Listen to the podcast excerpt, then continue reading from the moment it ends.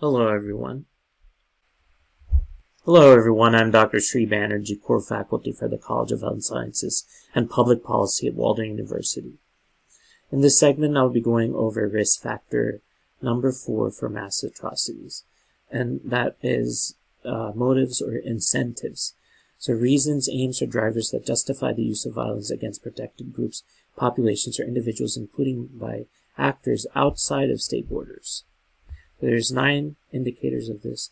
Uh, political motives, uh, particularly those aimed at the attainment or consolidation of power. Uh, economic interests, number two, including those based on the safeguard and well-being of elites or identity groups or control over the distribution of resources.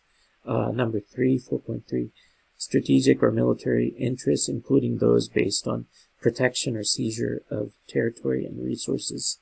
Uh, number four, um, other interests, including those are aimed at rendering um, an area um, homogeneous um, in its identity. Um, and then number five, real or perceived threats um, posed by protected groups, populations, or individuals against interests or objectives of perpetrators, including perceptions of disloyalty to a cause. And the primary um, example that comes to mind is um, the Hutus versus Tutsis.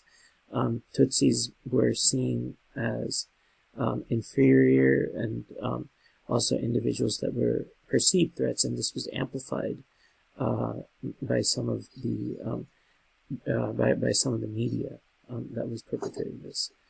Uh, and then, uh, of course, number six is real or perceived membership of or support for armed opposition groups.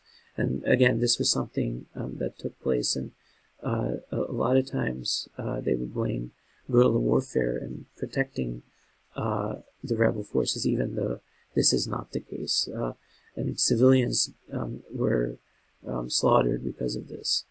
Um, so number seven is ideologies based on the supremacy of a certain identity or on extremist um, versions of identity. Politicization, politicization of past grievances, tensions, or impunity, and then social trauma caused by past incidents of uh, violence not adequately addressed and that produces feelings of loss, displacement, injustice, and a desire for revenge. So this is uh, the risk factor number four, um, incentives and motives.